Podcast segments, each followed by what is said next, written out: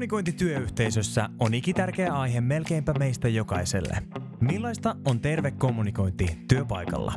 Tätä pohditaan tänään Menestyksen määritelmä podcastin 11 jaksossa.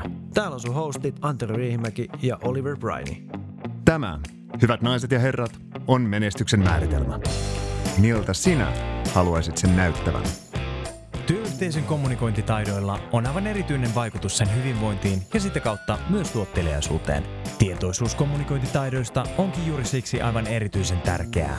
Millaista kommunikointi olisi sinun unelmatyöpaikalla? Tänään on ihan sairaan siisti päivä, koska meillä on täällä vieras, meidän ensimmäinen vieras ikinä menestyksen määritelmän podcastissa. Ähm, haluatko esitellä itsesi? Joo, mä oon Anna Kotamäki. Mä oon 35-vuotias yrittäjä Turusta. Meillä on siivousalan yritys Siivouspalvelu Kota mieheni Petterin kanssa. Okei, ihan sairaan makeeta, että sä oot ensinnäkin tullut tänne. Me ollaan nyt tässä ehditty juttelemaan jonkin verran ja, ja niin kuin, oot kyllä ihan sairaan valovoimainen tyyppi ja, ja huikea ulosanti. Eli, eli nyt kuuntelijat korvat höröllä sitten ää, tulee varmasti ihan sairaan hyvää settiä, vaikka rohkenenkin sanoa näin etukäteen. Eli ää, sä oot yrittäjä, Ähm, äh, miten pitkään sä oot ollut yritysmaailmassa mukana?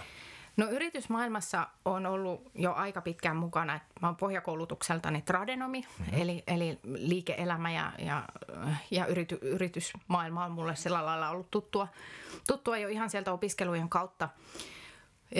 Mä oon ollut ennen, ennen yrittäjäksi tuloa on ollut IT-alalla töissä, että et on ollut niin kuin asiakaspalvelija, kouluttaja, kouluttaja ja, ja nyt sitten tosiaan viisi vuotta – yrittäjänä yhdessä mieheni kanssa. Okei. Mistä teille, teille tuli tämmöinen ajatus, että, että lähdetään yrittämään? No itse asiassa tässä on kauhean romanttinen tarina takana. eli, eli mä olin siellä IT-alalla töissä ja, ja olin yhdessä tapahtumassa ja sitten törmäsin siellä tämmöisen yrittäjämiehen Petterin, koska hänen piti tulla tekemään siivoustarjous meidän firmaan. Okei. Okay. Ja, ja tota, kuinka ollakaan hän sitten tuli tekemään siihen meidän silloiseen 75-neliöiseen toimistoon siivoustarjousta ja, ja tota, hän Mä ihmettelin kyllä, kun hän sitä niin kuin melkein pari tuntia mittaili. Ja no ei, siinä me mentiin sitten pari, pari viikon päästä kahville ja vuoden päästä siitä naimisiin. Ja, okay. ja, ja sitten tota, siitä taas vuoden päästä niin tein yhden elämäni isoimmista ratkaisusta. Ja oli aika vaikeakin päätös sitten, että hienon, tosi siistin toimintakulttuurin omaman firman jätin, jätin tota, taakseni, lytin ja, ja, ja tota, sitten hyppäsin yrittäjäksi mieheni rinnalle. Okei. Okay. Et koettiin, että se on meidän niin kuin, yhteinen juttu. Yes. Um, eli uh, sun miehellä oli siis tämä yritysfirma? Joo, oli joo eli, eli Kota täyttää yhdeksän vuotta okay. tänä vuonna, että on, on niin kuin, kokemusta on jo kertynyt jonkun verran. Hienoa. Um, miten tota, tuosta tuli mielenkiintoinen kysymys mieleen, että miten, niin kuin, äh, ehkä, miten te luovitte sitä, että se oli valmis firma, tai tavallaan, että se oli yritys ollut jo muutaman vuoden ilmeisesti siinä kohtaa, jos lasken ihan oikein. Ja, tota, ja sitten kuitenkin sä tulit tosi merkittävänä hahmona siihen mukaan.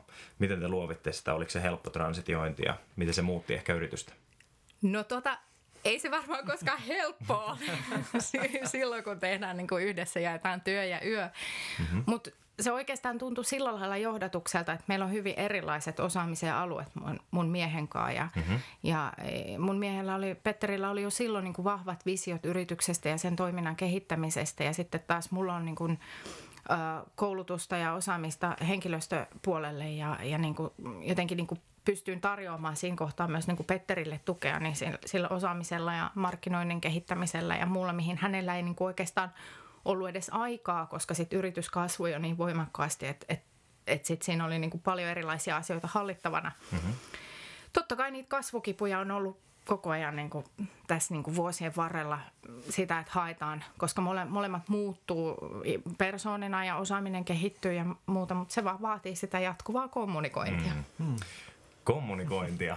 Aivan oikea siltä päivän aiheeseen. Eli ähm, me ollaan pyydetty sut mukaan tänään, koska tota, mm, me pohdittiin Anteron kanssa, että me halutaan, halutaan puhua nimenomaan kommunikoinnista. Me ollaan saatu feedbackia jonkin verran ja, ja, ja tota, äh, pyydetty just semmoista niin käytännön apua yrityselämään tai työelämään ylipäätänsä. Ähm, aihe, mihin kaikki voi samaistua, olit sitten työntekijä tai, tai ehkä työnjohtaja tai esimiesasemassa, niin me tarvitaan kaikki kommunikointia tosi paljon. Ja, ja meillä on Suomessa tosi paljon vahvuuksia, mutta ilman, että tissataan Suomeen, niin sanotaan asiat niin kuin on, että meillä on kuitenkin kommunikoinnissa aika paljon vielä tekemistä. Ja meillä ei ehkä, siitä ei ehkä puhuta ihan tarpeeksi, että miten, niin kuin, miten tulisi kommunikoida terveellä tavalla työyhteisössä ja näin.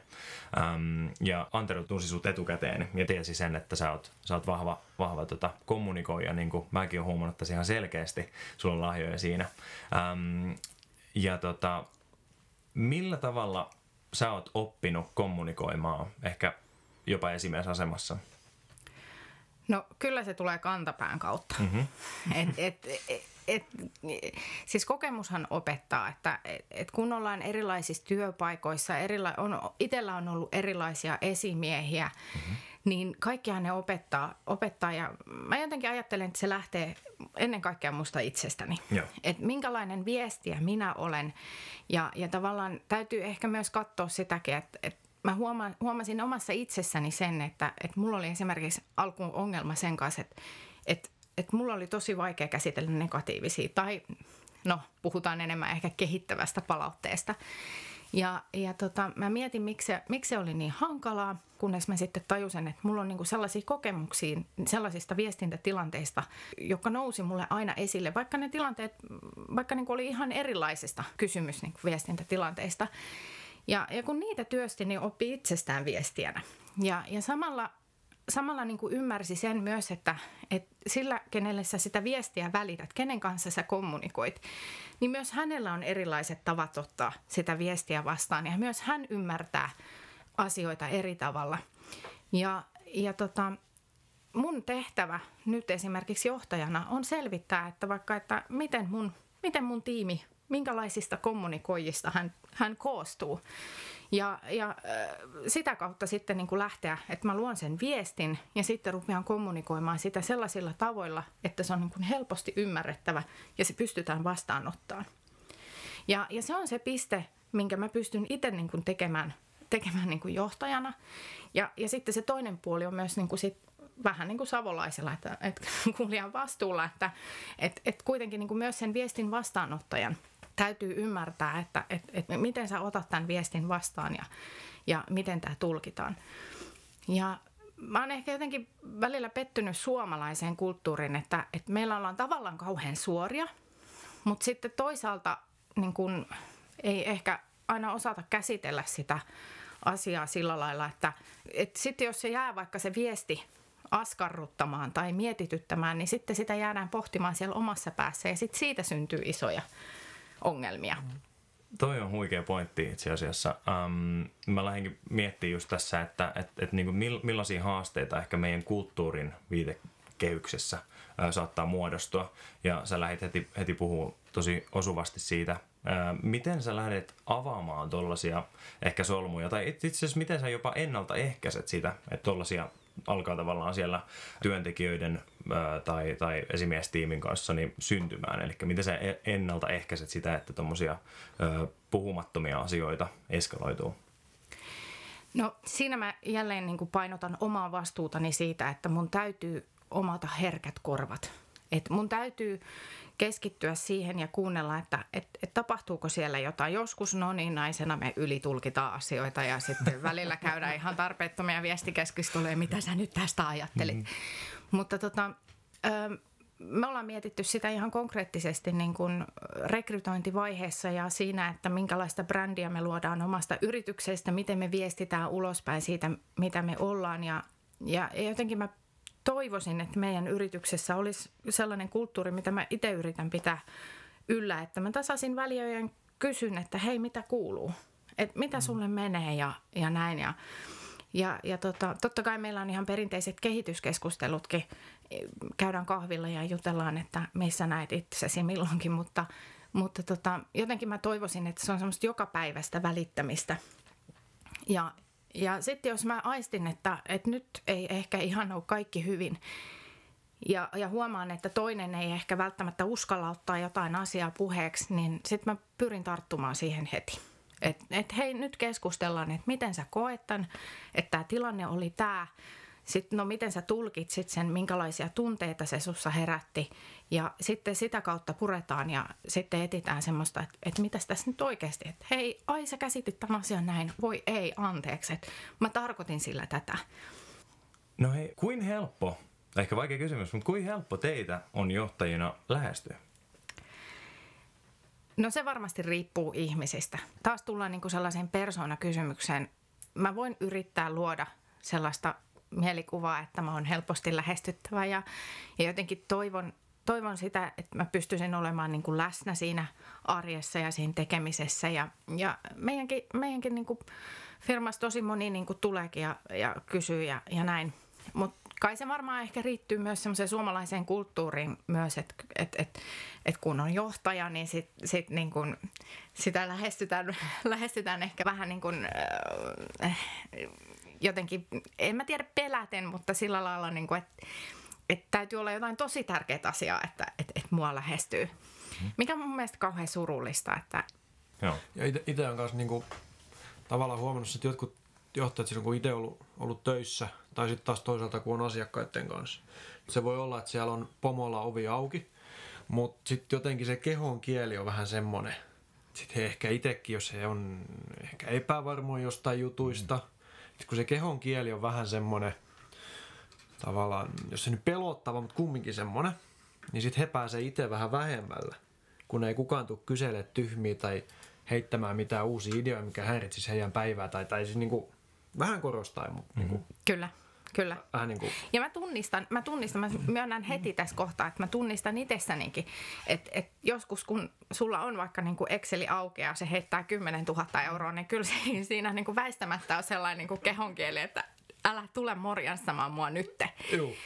Mutta et, et sen ei kuitenkaan silti pitäisi olla, olla este sille, että jos sulla on tärkeitä asiaa, että, että lähestyt mua, koska esimerkiksi ja, ja mun mielestä ehkä kaikissa bisneksissä, ei vaan meillä, jos ollaan palvelualalla, siivouspuolella, mutta mun mielestä kaikissa bisneksissä on kuitenkin kysymys ihmisistä. Kyllä. Mm, kyllä, ehdottomasti. Et mun ensisijainen tehtävä on kuitenkin olla niitä ihmisiä varten ja kannustaa heitä. Joo, joo ja sitten tota, mä itse niinku tavallaan ajattelen, että tuossa on myös kyse sen johtajan tavallaan paineensietokyvystä tietyssä mielessä. Kyllä. Eli, eli tota, no itse nyt viikonloppuna, mulla on itsellä tällä hetkellä vähän se, että mulla on niinku paljon töitä ja vähän päälle. Osa rästissä.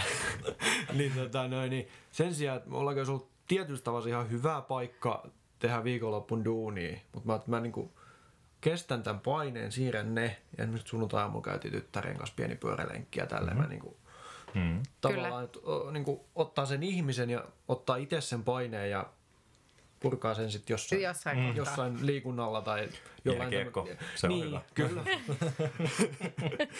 purkaa sen sille hallitusti, ruumiita, sanotaan näin. Mutta kumminkin tavalla, että ottaa sen ja sitten ottaa sen ihmisen siitä. Kyllä. Ja e, just toi on mun mielestä aivan loistava näkökulma siihen, koska itselläkin on kaksi pientä lasta, niin mitä mä haluan, että, että me ollaan niin mieheni kanssa tehty aikanaan se valinta, että vaikka ei ehkä jokainen vuosi olekaan tuottanut voittoa, mutta me ollaan aikanaan päätetty, että kun meille lapsia tulee, niin me otetaan se aika myös sille perheelle. Et mä, me ei haluta kumpikaan, että meidän lapset muistaa meistä vain sen, että isi ja äiti oli aina töissä. Mm. Et toki oh. me, meidän töissä on myös lasten leikkipaikka mm. ihan siltä, siltä varalta, että välillä joutuu käymään töissä tai sitten järjestetään jotain kivoja tapahtumia. Mutta, mutta et, et täytyy myös niinku tehdä se valinta siitä. Ja, ja sama mä ehkä jotenkin haluaisin viljellä taas sinne niinku, niinku työelämäänkin, että meidän, mun mielestä meidän täytyisi muistaa se, että on perheet, on omat elämät ja elämäntilanteet, että Musta ehkä jotenkin surullistakin, että, että joo, tavallaan täytyy sulkea se, se niin kuin oma elämä pois sieltä töistä. Että sä et voi kaikkea tuoda sinne. Mm-hmm. Mutta sitten taas se, että me ollaan niin kuin Suomessa totuttu siihen, että tämä on mun henkilökohtainen juttu ja siitä ei kerrota mitään. Mutta tietyissä tilanteissa olisi äärimmäisen tärkeää, että vaikka työnantaja tietää, että jos sulla menee isoja juttuja omassa henkilökohtaisessa elämässä, niin sitten hän voi vähän niin kuin katsoa sitä tilannetta, että, että voidaanko helpottaa sitä työtä jossain kohtaa tai jotenkin uudelleen järjestellä tai onko jotain muuta tapaa, millä työnantaja voisi niin kuin tukea sitä omaa, omaa paikkaa ja omaa tekemistä. Mutta me ollaan niinku ehkä jotenkin kauhean arkoja kommunikoimaan siitä meidän omasta elämästä. Pelätään, että me ollaan jotenkin heikkoja, mm. jos me kerrotaan, että hei, mu- mulla on nyt niinku tällainen sairaus tai mun äitillä on tällainen juttu tai, tai jotain muuta. Joo, joo just, just noin. Ja sitten sit just se, että sä pystyt työnantajana, niin kun sä tiedät, niin sä pystyt niin kuin tavallaan antaa siimaa ihan eri tavalla. Kyllä, Koska sitten sä tiedät, että siellä on tämmöinen oikeasti iso juttu takana. Kyllä. Mikä jos on vaan, että oikein, mitä tota nyt vai, vai onko se laiska. kyllä, Koska kun jos et sä tiedä, niin sitten tulee tämmöisiä, just mistä vähän puhuttiinkin jo, että tulee tämmöisiä tavallaan sit siellä pienessä omassa päässä, oli se sitten se johtaja tai sitten se työntekijä, niin sitten rupeaa, no niin, että mikäköhän tuolla nyt, eikö sitä kiinnosta enää tämä tai kyllä. mutta sitten kun se saa tietää se johtajakin sen, että, että, että nyt on niinku, ei me kaikki, niin kuin ei kellään, siis aina on jotakin, jokaisella. Juuri näin. Ja tästä mulle on tullut niinku semmoinen, niinku, mitä mä oon jotenkin miettinyt, kun me ollaan yritetty brändätä itteemme semmoisena, niinku, eh, eikä pelkästään brändätä, vaan halutaan, että se on meillä niinku aitoa arkea se, että me ollaan, niinku, me ollaan persoonia, me ollaan ihmisiä, meillä on, meillä on työntekijät, meillä, meillä on niinku kaikilla oma tarina. Ja, ja tota, mä jotenkin haluaisin nähdä niin kuin sellaista, sellaista, mitä meillä parhaimmillaan on niin kuin työntekijöiden ja asiakkaiden välillä. Että mm. sinne syntyy semmoinen suhde, missä, missä niin kuin palvellaan toisiamme. Okei, on niitä asiakkaita, ei niitä vaan kiinnosta, että et, okei, että jos heidän siivoja on tänään sairas. Mutta toisaalta mä oon miettinyt sitä, että et, et ehkä meitä kuuluisi joskus kiinnostaa. Mm. Et ehkä siihen olisi tervettä, että siihen tulisi semmoinen inhimillisyys siihen te- tekemiseen. Eikä niin, että tämä on vaan niinku palvelu, jonka minä ostan rahalla ja minä vaadin sen, mikä minulle kuuluu vastineena siitä rahasta. Joo. Että semmoinen niin kuin, mä haluaisin tuoda jotenkin semmoista inhimillisyyttä ja sellaista niin kuin lämpöä, lämpöä siihen tekemiseen, koska siitähän tässä elämässä on kysymys.